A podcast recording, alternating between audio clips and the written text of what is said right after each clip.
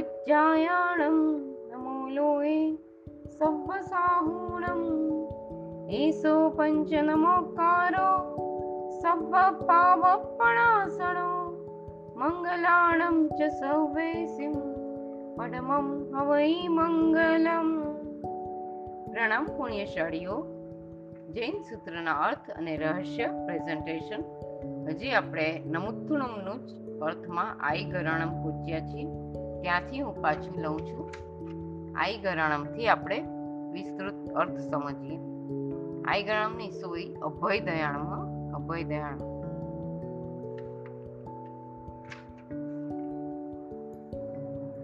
અભય દયાણમ, ચક્ષુ દયાણમ, મગ્ગ દયાણમ, શરણ દયાણમ, બોહી દયાણમ. એટલે કે અભય આપનારા, ચક્ષુ આપનારા, માર્ગ બતાવનારા, શરણ આપનારા બોધિ એટલે કે સમ્યક્તો આપનારા અર્યંતોને નમસ્કાર થાઓ. ઉપરના પાંચેય વિશેષણોને સમજવા એક દ્રષ્ટાંત જાણીએ. આતમરામ નામનો વેપારી ધન કમાવા માટે બીજા નગરમાં જવા નીકળ્યો રસ્તામાં ભયાનક જંગલ આવ્યું. ધન કમાવાની ધૂનમાં અટવાયેલા આતમરામ જંગલમાં એક એક ડગલા માંડતા આગળ ચાલે છે. સાંજ પડી અને જંગલ આખું અંધકારથી ઘેરાવા લાગ્યું. આતમરામના દિલમાં ધડકન પેદા થવા લાગી. પણ કરે શું એક વૃક્ષ નીચે સૂઈ જવાની તૈયારી કરી. એકાએક પકડો પકડો, મારો મારો નો અવાજ ચારે બાજુથી આવવા લાગ્યો. આતમરામ ગભરાયા, ગભરાટમાં ને ગભરાટમાં ભાગી પણ ન શક્યા. બૂમો પાડતા ડાકુઓને આતમરામ પકડી લીધા. આતમરામ પાસે જે કંઈ મૂડી હતી તે ડાકુઓએ લૂંટી ગયા. એટલું જ નહીં, આંખે પાટા લગાવીને આતમરામને ઝાડ સાથે બાંધી દીધો. આતમરામના ગભરાટની કોઈ સીમા નથી, પણ સદનસીબે એક મધુર અવાજ આતમરામના કાને અથડાયો. ભાઈ, તું જરાય ગભરાઈશ નહીં. હું તારી તમામ તકલીફો દૂર કરી નાખીશ. આ શબ્દો સાંભળતા જ આતમરામનો ગભરાટ ખલાસ થઈ ગયો. ચિત્તમાં એકદમ સ્વસ્થતા અને નિર્ભયતા પેદા થઈ ગઈ. દિવ્ય પુરુષ આતમરામની પાસે આવે છે. આતમરામને આંખે બાંધેલા પાટા છોડી નાખીને મુક્ત કરે છે. રાત્રિનો ગાઢ અંધકાર છે. આતમરામને અંધકારમાં ચક્ષુ હોવા છતાં કંઈ દેખાતું જ નથી. આતમરામના મનોભાવને જાણે પારખી ગયા હોય તેમ પેલા દિવ્ય પુરુષે આતમરામના આંખે દિવ્ય અંજન કર્યું. દિવ્ય અંજનના પ્રભાવે આતમરામને જંગલમાં તમામ માર્ગો અને વૃક્ષો વગેરે સ્પષ્ટ દેખાવા લાગ્યા. દિવ્ય પુરુષે નગર તરફ જવાનો રસ્તો પણ બતાવ્યો. રસ્તામાં એકલા જતા ફરી ડા ફરી ડાકુ આવી જાય તો? ફરી વૃક્ષ સાથે બાંધી દે તો? આવા વિચારથી માર્ગ ઉપર ચાલવા માટે આતમરામ હિંમત કરી શકતા નહોતા દિવ્ય પુરુષ કહે છે, ભાઈ, હિંમત હારવાની જરૂર નથી. હું તારી સાથે જ છું. માર્ગે ચાલવાનું શરૂ કરી દે. દિવ્ય પુરુષ ઉપરની શ્રદ્ધાથી અને આંખે બધું જ સ્પષ્ટ દેખાતું હોવાથી આતમરામ આગળ ચાલવાનો પ્રયત્ન કરે છે. ત્યારે દિવ્ય પુરુષ કહે છે, લે ભાઈ, આ દિવ્ય રત્ન આ દિવ્ય રત્નના પ્રભાવથી તારા દુઃખો, સંતાપો અને પાપો ખતમ થઈ જશે. એટલું જ નહીં, આ દિવ્ય રત્નના પ્રભાવથી તને બીજા બે દિવ્ય રત્નો પ્રાપ્ત થશે. એ ત્રણેય દિવ્ય રત્નોની તું ભાવિમાં નક્કી, પરમ અને શાશ્વત સુખને પ્રાપ્ત કરીશ. આ દ્રષ્ટાંતમાં આત્મરામ એટલે આત્મા. આત્મા અત્યારે ભયાનક ભવટવીમાં ભૂલો પડ્યો છે. દુઃખો અને સંતાપોની ધડકણમાં એ ભોગ બન્યો છે. છતાં જંગલમાં ચાલવાની હિંમત કરી રહ્યા છે. મિથ્યાત્વ મોહનીય રૂપી અંધકારથી તેણે માર્ગ પણ સૂચતો નથી. એટલામાં તો પાપ કર્મો રૂપી ડાકુઓ તેની ઉપર તૂટી પડ્યા છે. આત્માના ગુણો અને આત્માના સુખની લૂંટી લીધું. આખે પાટા બાંધી, સાથે બાંધી દીધો. આતમરામના દુઃખ અને માનસિક સંતાપની સીમા નથી, પણ અર્યંત રૂપી દિવ્ય પુરુષના સંયોગ મળી જાય છે. અર્યંત પ્રભુનો પ્રભાવ જ એટલો જોરદાર છે કે સાચા અર્થમાં તેમનો સંયોગ મળતા જ દુઃખ અને માનસિક સંતાપો ભાગવા લાગે છે. પેલો દિવ્ય પુરુષ જેમ આંખ ઉપરના પાટા ખોલી દે છે અને એની આંખ પાછી મળે છે, તેમ અર્યંત પ્રભુની કૃપાથી તત્વ રુચિ અર્થાત તત્વ ઉપરની શ્રદ્ધા પેદા થાય છે. આ શ્રદ્ધા એ ભાવ ચક્ષુ છે. એથી અર્યંત પ્રભુ ચક્ષુ આપનારા બન્યા. પણ ચક્ષુ મળવાથી શું? જંગલમાં તો ઘોર અંધારું છે. દિવ્ય પુરુષ આત્મરામની આંખે દિવ્ય અંજન આંચે છે. એ અંજનના પ્રભાવે અંધકારમાં પણ માર્ગને દેખી શકાય.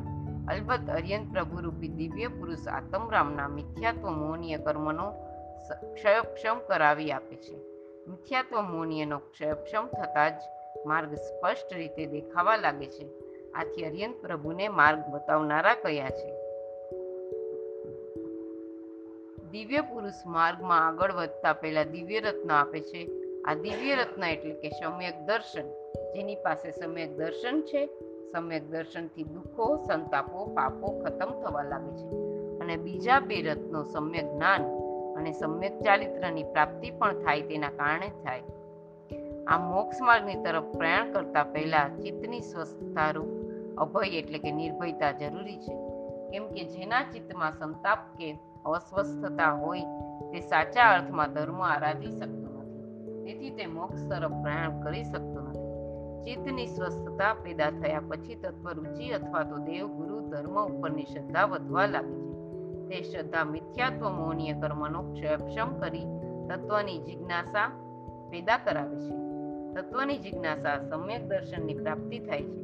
સમ્યક દર્શનની પ્રાપ્તિ થયા પછી દેશોન અર્ધ પૂતગલ પરાવર્ત કાળમાં આપણે આગળ લઈશું. આનો અર્થ અવશ્ય મોક્ષની પ્રાપ્તિ થાય જ છે. આ પાંચેય ચીજો અર્યંત પરમાત્માની કૃપા વિના મળી શકતી નથી. માટે એ પાંચેયના આપનારા અર્યંત પ્રભુ જ છે. અર્યંતો અનુક્રમે અભય, ચક્ષુ, માર્ગ, શરણ અને બોધિ આપનારા બન્યા. હવે બીજું આવે છે. ધમ્મ દયાણમ ધમ્મ દેશયાણમ ધમ્મ નાયગાણમ ધમ્મ સારહીણમ ધમ્મ વર ચાઉરંત ચક્કવટીણમ. એટલે કે ધર્મને આપનારા ધર્મની દેશના આપનારા, ધર્મના નેતા, ધર્મરુચિ રથના સારથી, શ્રેષ્ઠ અને ચારે ગતિનો અંત કરનારા ધર્મ ચક્રવર્તી અર્યંતોને નમસ્કાર થાઓ. ઉપરના પાંચેય વિશેષણોમાં પ્રથમ ધમ્મ શબ્દ મૂકવામાં આવ્યો છે. ધર્મના બે પ્રકાર છે. એક તો દેશ, દેશવીરતિ એટલે કે શ્રાવકનો ધર્મ અને સર્વવીરતિ એટલે કે સાધુનો ધર્મ. આ બંનેમાં ઉત્કૃષ્ટ, મહાન તો સાધુ ધર્મ જ છે. અગાઉ બોહિદયાણ વિશેષણ દ્વારા અર્યંત પ્રભુને સમ્યક દર્શનના દાતા જણાવેલ. સમ્યક દર્શન વિનાના શ્રાવક કે સાધુ ધર્મની કોઈ જ કિંમત નથી અને મોક્ષમાં પહોંચવા માટે સાધુ ધર્મ વિના છૂટકો પણ નથી. તેથી ધર્મ શબ્દ વપરાયો છે. સમ્યક દર્શન યુક્ત શ્રાવક ધર્મ અને સાધુ ધર્મ સમજવાનો છે. અર્યંતો પૂર્વના ત્રીજા ભવથી સવિજીવ કરું શાસન રસીની ભાવનાથી પ્લાવિત થઈ તીર્થંકર નામ કર્મ ઉપાર્જન કરવાનું શરૂ કરે છે. છેલ્લા ભોગમાં જ્યારે કેવળ જ્ઞાનની પ્રાપ્તિ થાય છે, ત્યારે ઇન્દ્રો અને દેવોના સિંહાસન ચલાયમાન થાય છે. ઉપયોગથી પ્રભુને કેવળ જ્ઞાન થયું જાણીને દેવો ઇન્દ્રો પરિવાર સહિત પૃથ્વીતલ ઉપર પ્રભુની પાસે આવે છે. દેવતાઓ સમવસરણની રચના કરે છે. દેવતાઓ માનવો અને તિર્યંચોથી ખીચોખીચ ભરાયેલા સંવત્સરણમાં સિંહાસન ઉપર વિરાજમાન થયેલ પ્રભુ સમુદ્ર સુમધુર દેશના આપે છે. ભયાનક સંસારનું ભીતરી માનવ જીવનની મહત્તા સમ્યક દર્શન દેશવીરતી સર્વવીરતી ધર્મનું સ્વરૂપ, મોક્ષના આવ્યા બાદ સુખનું વર્ણન વગેરે પ્રભુ સમજાવે છે. અર્યંતનો એવો જબરદસ્ત પ્રભાવ છે કે દેશના સાંભળતા જ અનેક ભવ્યાત્માઓને સમ્યક દર્શન દેશવીરતી કે સર્વવીરતી પામી જાય છે. તેમની પ્રથમ જ દેશના મગણધરોની અને શ્રાવક શ્રાવિકા સાધુ સાધ્વીરૂપ ચતુર્વિધ સંઘની સ્થાપના થઈ જાય છે. આમ પ્રભુ સમ્યક દર્શનના દાતા ઉપરાંત દેશવીરતી અને સર્વવીરતી રૂપ ધર્મના પણ દાતા છે. ભણધરો તેમજ શ્રાવક શ્રાવિકા સાધુ સાધ્વી રૂપ ચતુર્વિધ સંઘ એ પરમાત્માનું શાસન છે. પરમાત્મા માત્ર બધાને વેશધારી શ્રાવક શ્રાવિકા કે સાધુ સાધ્વી બનાવી નથી દેતા. ધર્મનું પાલન કઈ રીતે કરવું જોઈએ તે પણ સમજાવે છે. એક બાજુ સંસારની અસરતા અને બીજી બાજુ ધર્મની આવશ્યકતા. પ્રભુ એટલી જોરદાર સચોટ રીતે સમજાવે છે કે અનેક આત્માઓ સમ્યક દર્શની દર્શન પામી આત્મકલ્યાણની કેડી પકડી લે છે. ધર્મના રક્ષક માટે અહીં ધર્મના સારથી એવું વિશેષણ મૂક્યું છે. આ વિશેષણ મૂકીને સૂત્રકારે કમાલ કમાલ કરી દીધી છે. સારથી કોને કહેવાય? જે રથને ચલાવે, જાણે અને રથનું પાલન પણ કરે અને રથને પોતાના વશ પણ રાખે. ધર્મરુચિ રથ ચલાવે છે. રથનું પાલન, રક્ષણ પણ કરે છે. એ ધર્મરથ પોતાને આધીન પણ રાખે છે. પ્રભુએ ધર્મરૂપી રથ બનાવ્યો. એ ધર્મરૂપી રથમાં બેસી જવા બધાને ઉપદેશ આપ્યો. ધર્મરુચિ રથના પોતે જ માલિક બન્યા અને ધર્મરૂપી રથને પોતે જ ચલાવ્યો. છેલ્લા વિશેષણમાં અરિયંતોને ધર્મ ચક્રવર્તીની ઉપમા આપવામાં આવી છે. ચક્રવર્તી એટલે કે ચક્રરત્ન દ્વારા ષટખંડ જીતીને ચક્રવર્તી બને છે. ચક્રવાળા છે તે ચક્રવર્તી કહેવાય. અહીં અરિયંતોને ધર્મરૂપી ચક્રવાળા કહ્યા છે? ચક્રવર્તીનું ચક્ર બાહ્ય શત્રુઓના નાશ કરે છે અને આ ભાવ પૂરતું જ ઉપકારી છે. જ્યારે ધર્મચક્ર તો આંતર શત્રુઓનો નાશ કરે છે. આ લોક તેમજ પરલોકમાંય ઉપકારી છે અને શાશ્વત મોક્ષ આપનારું છે. માટે ચક્રવર્તીના ચક્ર કરતા ધર્મચક્ર શ્રેષ્ઠ છે. વળી અહીં ધર્મ શબ્દથી ચારિત્ર ધર્મ લઈએ તો અન્ય તમામ ધર્મો કરતાં ચારિત્ર ધર્મની શ્રેષ્ઠ છે અથવા અન્ય દર્શનના બતાવેલ ધર્મ મોક્ષ અપાવવા માટે સમર્થ નથી જ્યારે પ્રભુએ બતાવેલ ચારિત્ર ધર્મ મોક્ષ અપાવવા માટે સમર્થ હોય શ્રેષ્ઠ છે માટે વર શબ્દ વપરાયા છે. ચક્રવર્તીનું ચક્ર ચારેય છેડા ઉપર જેના છ ખંડ થાય છે વિજય અપાવે છે જ્યારે અર્યંતોનું ધર્મચક્ર ચારેય ગતિનો અંત કરાવનારું છે અથવા દાનશીલ, તપ અને ભાવે ચાર ધર્મ વડે સંસારનો અંત લાવનારું છે માટે ચાઉરંત શબ્દ વપરાયો છે. ધર્મને ચક્રની કેમ ઉપમા આપી? જેમ ચક્રવર્તી ચક્ર જે બાહ્ય શત્રુ ઉપર છોડવામાં આવે, તેનો નાશ કરે છે, તે રીતે ધર્મ ચક્ર જે આંતર શત્રુ ઉપર છોડવામાં આવે, તો તેનો નાશ કરે છે. ટૂંકમાં ચક્રની જેમ ધર્મની પણ શત્રુ નાશકતા હોવાથી ધર્મને ચક્રની ઉપમા આપવામાં આવી છે. હવે આપણે નવું લઈએ. અપડી હય વરણાણ દંસણ ધરાણમ સ્પિયટ છૌમાણમ, જીનાણમ જાવયાણમ. જીનાણમ જાવયાણમ નથી. આટલું જ છે. દંસણ ધરાણમ સ્પિયટ છૌમાણમ. એનો અર્થ છે અપ્રતિહત અને શ્રેષ્ઠ જ્ઞાન દર્શનના ધારક તેમજ નિવર્તેલ છે નાશ પામેલ છે છદ્મસ્તપણાવાળા અરિયંતોને નમસ્કાર થાવો જ્ઞાન અને દર્શનના જગતના તમામ જીવોને ઉચ્છેવતે અંશે હોય જ છે. સંસારી જીવોને કોઈ પણ વસ્તુનું જ્ઞાન થાય, તેમાં પહેલા દર્શન અને પછી જ્ઞાન થાય છે. અહીં દર્શન એટલે આંખેથી જોવું, એમ સમજવું નહીં. કોઈ પણ વસ્તુ સામાન્ય સ્વરૂપે અને વિશેષ સ્વરૂપે હોય છે. આમાં સામાન્ય સ્વરૂપનું જ્ઞાન તે દર્શન કહેવાય છે. અને વિશેષ સ્વરૂપનું જ્ઞાન તે જ્ઞાન કહેવાય. સંસારી જીવોને પહેલા સામાન્ય સ્વરૂપનું ભાન થઈ અને પછી જ વિશેષ સ્વરૂપનું ભાન થાય છે. આ વિષય ખૂબ જ ગહન છે. છતાં વિશેષ આવશ્યક ભાષ્ય વગેરે ગ્રંથોમાંથી જાણવા યોગ્ય છે.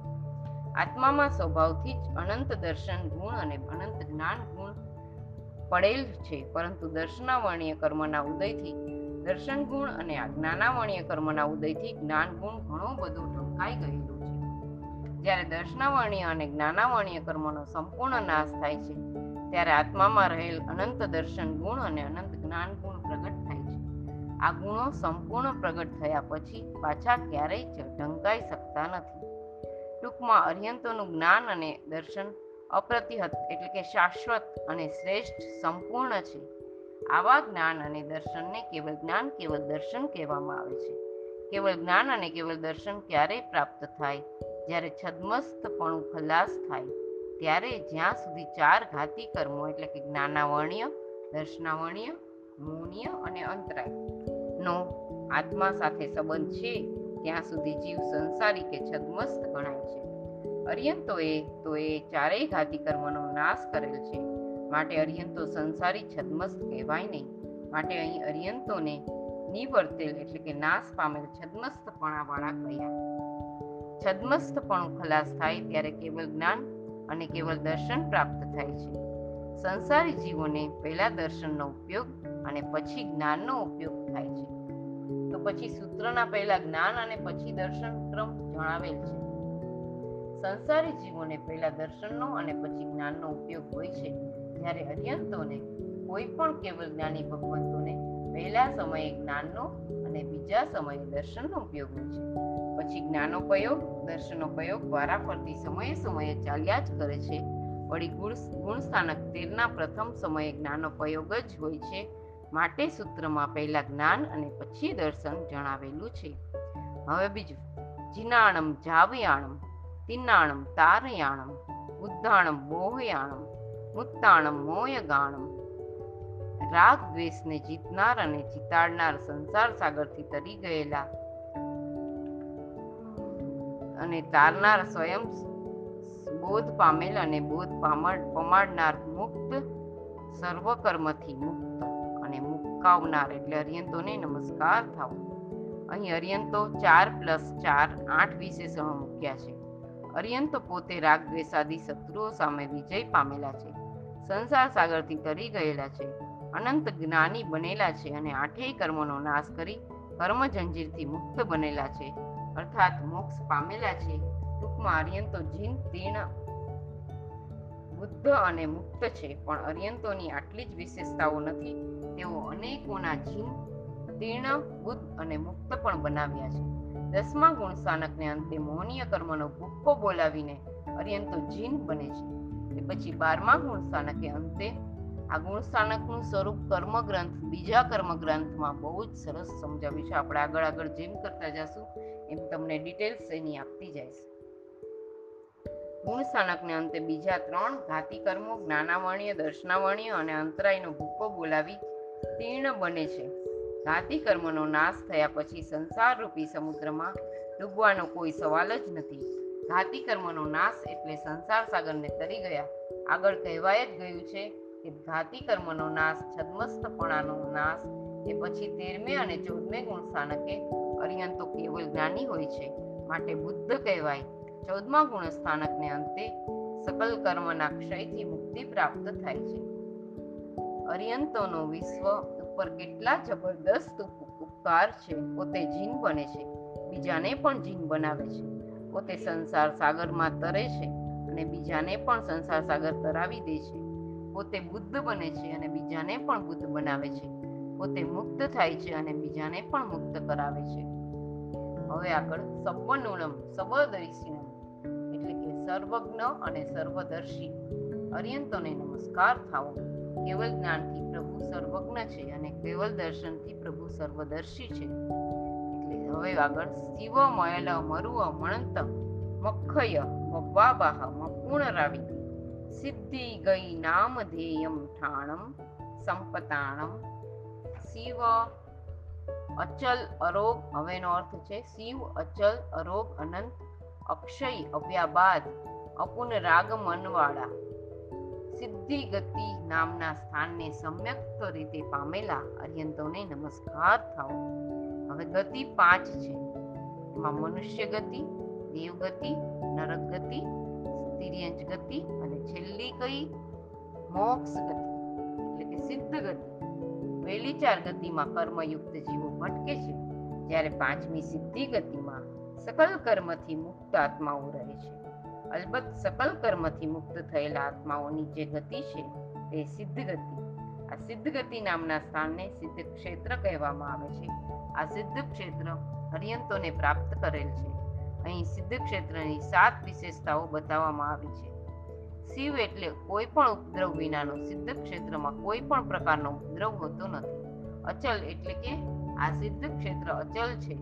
તે જરાય હાલતું ચાલતું નથી, તો તૂટવા ફૂટવાની તો વાત જ ક્યાં રહી? પોતાના સ્થાને નિશ્ચલ છે. અરોગ સિદ્ધ ક્ષેત્રમાં કોઈ નાનો કે મોટો રોગ ફેલાતો નથી. રોગચાળાથી સંપૂર્ણ મુક્ત તે સ્થાન છે. અનંત, એટલે કે સિદ્ધ ક્ષેત્ર અનંત કાળથી છે અને અનંત કાળ સુધી રહેવાનું છે. અક્ષય સ્થિતિ છે. સિદ્ધ ક્ષેત્રે ક્યારેય ક્ષય ન પામે, તેવું છે. અક્ષય છે. વળી ક્યારેય તેનો કોઈ પણ ભાગ ખંડિત પણ નથી થવાનો. અવ્યાબાદ, વ્યાબાદ એટલે પીડા, અડચણ, નડતર. સિદ્ધ ક્ષેત્ર વ્યાબાદ રહિત છે. ત્યાં ધરતીકંપ, આગ, પવનના તોફાનો વગેરે કોઈ જ વ્યાબાદ નથી. અપુનરાવિતી એટલે કે સિદ્ધ ક્ષેત્રમાં પહોંચેલ સિદ્ધાત્માઓને પાછા સંસારમાં આવવું પડતું નથી. સિદ્ધ ક્ષેત્રની સાત વિશેષતાઓ છે. તેમ સિદ્ધ સિદ્ધ ક્ષેત્રને પામેલા સિદ્ધ આત્માઓની પણ સાત વિશેષતાઓ છે. તેઓને કોઈ દિવસ ઉપદ્રવનો અનુભવ કરવો પડતો નથી. તેઓ પોતાના સ્વભાવમાં અચલ રહે છે. ક્યારેય ચલાયમાન નથી થતા. તેમને શરીરાદી ન હોવાથી રોગાદી થતા નથી. તેઓ હવે સિદ્ધ અવસ્થામાં સિદ્ધ ક્ષેત્રમાં અનંતકાળ સુધી રહેવાના. તેઓનું સિદ્ધ ક્ષેત્રનું સ્થાન હવે અક્ષય શાશ્વત છે. તેમજ તેઓએ પ્રાપ્ત કરેલા અનંત જ્ઞાનાદિ ગુણો અને અનંત સુખ પણ શાશ્વત રહેવાના. તેઓ હવે હવ્યા બાદ પીડા નડતર કે અડચણ રહી છે. તેમણે સિદ્ધ ક્ષેત્ર છોડી ફરી સંસારમાં આવવાનું નથી. આવી સાત વિશેષતાવાળા સિદ્ધાત્માઓ સિદ્ધ ક્ષેત્રમાં વસે છે. માટે પણ સિદ્ધ ક્ષેત્રને તે સાત વિશેષતાવાળું કહેવી શકાય. જેમ ગામમાં બધા ચોર રહેતા હોય, તો વ્યવહારમાં બોલાય છે કે આ ચો ગામ ચોરનું છે. તેમ સિદ્ધ સિદ્ધ ક્ષેત્રમાં શિવ વગેરે વિશેષણો યુક્ત સિદ્ધાત્માઓ રહે છે, માટે સિદ્ધ ક્ષેત્રને શિવ વગેરે વિશેષણો યુક્ત કહેવાય. સિદ્ધ ગતિ માત્ર અર્યંતો જ પ્રાપ્ત કરે છે, શું બીજા કેવલ જ્ઞાનીઓ પ્રાપ્ત ન કરી શકે? બધા જ અર્યંતો અને બધા જ કેવલ જ્ઞાનીઓ સિદ્ધ ગતિને પ્રાપ્ત કરે જ છે. પરંતુ અહીં અર્યંતોની જ વાત હોવાથી અન્ય કેવલ જ્ઞાનીઓને ઉલ્લેખ કરવામાં આવ્યો નથી. સિદ્ધ નામના સ્થાનને પામેલ કહેવાને બદલે સમ્યક રીતે પામેલ એમ કેમ કહ્યું? સંપ્રાપ્ત એટલે ફરી ત્યાંથી પાછા ન જ આવવું પડે તેવી રીતે પામેલ સિદ્ધશિલા આખી પૃથ્વી કાયની બનેલ હોવાથી અસંખ્ય જીવો સિદ્ધશિલાને પામે છે. આપણે પણ સિદ્ધશિલાને અનંતિવાર પામ્યા છીએ, પણ ત્યાંથી પાછા આવવું પડ્યું છે. જ્યારે અરિયંતો અને અન્ય કેવલ જ્ઞાનીઓને મોક્ષમાં ગયા પછી ફરી પાછું આવવું પડતું નથી. માટે સંપ્રાપ્ય લખેલ છે. હવે આગળ નમો જીનાણમ જીય ભયાણમ જીતેલ ભયવાળા જીનોને નમસ્કાર કરું છું. અરિયંતોને પહેલા સર્વજ્ઞ અને સર્વદર્શી કયા, પછી સિદ્ધગતિ નામના સ્થાનને પામેલ કયા અને પછી જીન અને જીતેલ ભયવાળા પક્ષાત તેનું શું કારણ? હવે એનો ક્વેશ્ચન છે. મુક્તાણમ પદ દ્વારા અર્યંતોને સકલ કર્મથી મુક્ત કર્યા. મુક્ત અવસ્થામાં એટલે કે મોક્ષમાં અર્યંતો કેવા હોય? તેવો સહેજ સવાલ થાય તેનો જવાબ રૂપે જણાવવામાં આવે છે. મોક્ષમાં પણ અર્યંતો સર્વજ્ઞ અને સર્વદર્શી હોય છે. વળી તેઓ જે સ્થાન પામ્યા છે તે ઉપદ્રવ રહિત, અચલ વગેરે યુક્ત છે. તેઓ ઉપદ્રવ રહિત, અચલ વગેરે યુક્ત હોય છે. વળી ત્યાં પણ તેઓ જીન રાગદ્વેષથી મુક્ત છે અને ભયમુક્ત છે. નમુત્થુણમાં ભાવ અર્યંતોને જ નમસ્કાર કરવાના છે, તો તેમની મોક્ષ અવસ્થાની શા માટે વાત કરી? અર્યંતોને ભાવિમાં જ્યાં જવાનું છે, તેની પણ વાત તો કરવી જોઈએ ને? વળી જેઓ ભૂતકાળમાં સિદ્ધ થયા છે, જેઓ ભવિષ્યકાળમાં સિદ્ધ થશે અને વર્તમાનમાં વિદ્યમાન છે તે સર્વને ત્રિવિધે ત્રિવિધે હું મન વચન કાયાથી વંદન કરું છું. આપે અર્યંતોને વિશેષણોની અર્થ ગંભીરતા ખૂબ સરસ રીતે સમજાવી. સૂત્રનું શાસ્ત્રીય નામ બે શાસ્ત્રીય. એના બે શાસ્ત્રીય નામ આ પ્રમાણે છે. એક સક્રસ્તવ અને બીજું પ્રણિપાત દંડક. કોઈ પણ અર્યંતનો આત્મા ચવીને મનુષ્ય લોકમાં માતાની કુક્ષીમાં આવે છે, ત્યારે ઇન્દ્રનું, સુધર્મેન્દ્રનું સિંહાસન ચલાયમાન થાય છે. ઇન્દ્ર તુરત જ અવધિ જ્ઞાનનો ઉપયોગ મૂકે છે. માતાની કુક્ષીમાં અરિયંતને જોતા જ ઇન્દ્ર મહારાજા સિંહાસન ઉપરથી ઊભા થઈ જાય છે. અરિયંતની દિશા સન્મુખ સાત, આઠ ડગલા આગળ વધી ચૈત્યવંદનની મુદ્રામાં નમુથણું બોલવા દ્વારા અરિયંતની સ્તવના કરે છે. આ સૂત્રનું રચના આથી કરવામાં આવ્યું છે, જેને સક્ર સક્રેન્દ્રએ રચ્યું છે. તેનું નામ સક્ર સ્તવ છે. આથી તેનું નામ સક્ર સ્તવ છે. વળી નમુથુણમ સૂત્ર દ્વારા અરિયંત દેવોને વિશિષ્ટ રીતે વંદન પ્રણિપાત કરવામાં આવેલ છે. તેમજ આ સૂત્ર મહાપાઠ રૂપે છે. તેથી આ સૂત્રનું બીજું નામ પ્રણિપાત દંડક છે. કાંઈ પણ ભૂલચૂક થઈ હોય મારાથી, તો તેના બદલ હું મિચ્છામી દુક્કડમ બોલું છું અને પ્રણામ અસ્તુ.